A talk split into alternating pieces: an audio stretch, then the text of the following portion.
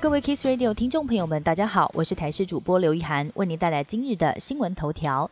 有民众参加二十万旅游团，原本说好有附赠机场接送，结果出发前业务却只给了两张客运车票，让旅客超傻眼。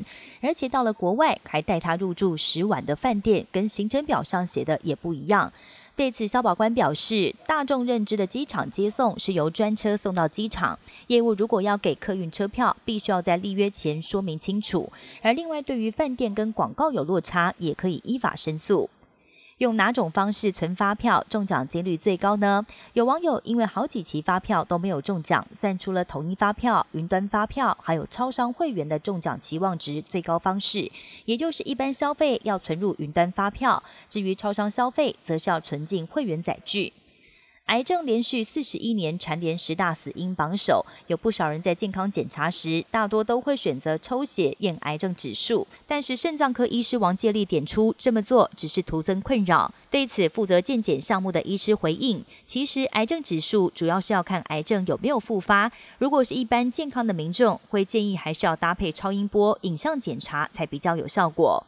以色列战火扩大，对加萨的攻击让整个加萨都笼罩在战火当中。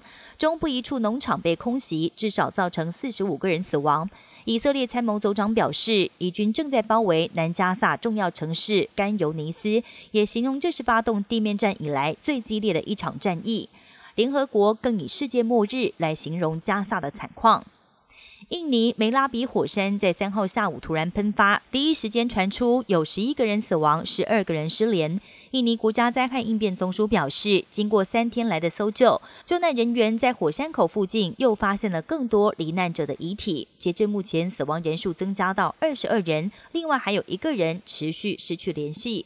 救难单位预计会再动员两百人，要全力搜寻失联的登山客。亚洲的印度跟巴基斯坦最近空气污染状况相当严重。巴基斯坦的第二大城拉合，甚至一连多天蝉联全球空污最严重的城市。而中东的伊朗最近空气污染也相当严重。首都德黑兰最近的 AQI 品质有多达多天都达到危险等级。根据统计，德黑兰每年死于空污的民众就有超过两万人，而且人数还在持续增加。以上新闻由台视新闻编辑播报，感谢您的收听。更多新闻内容，请锁定台视各界新闻以及台视新闻 YouTube 频道。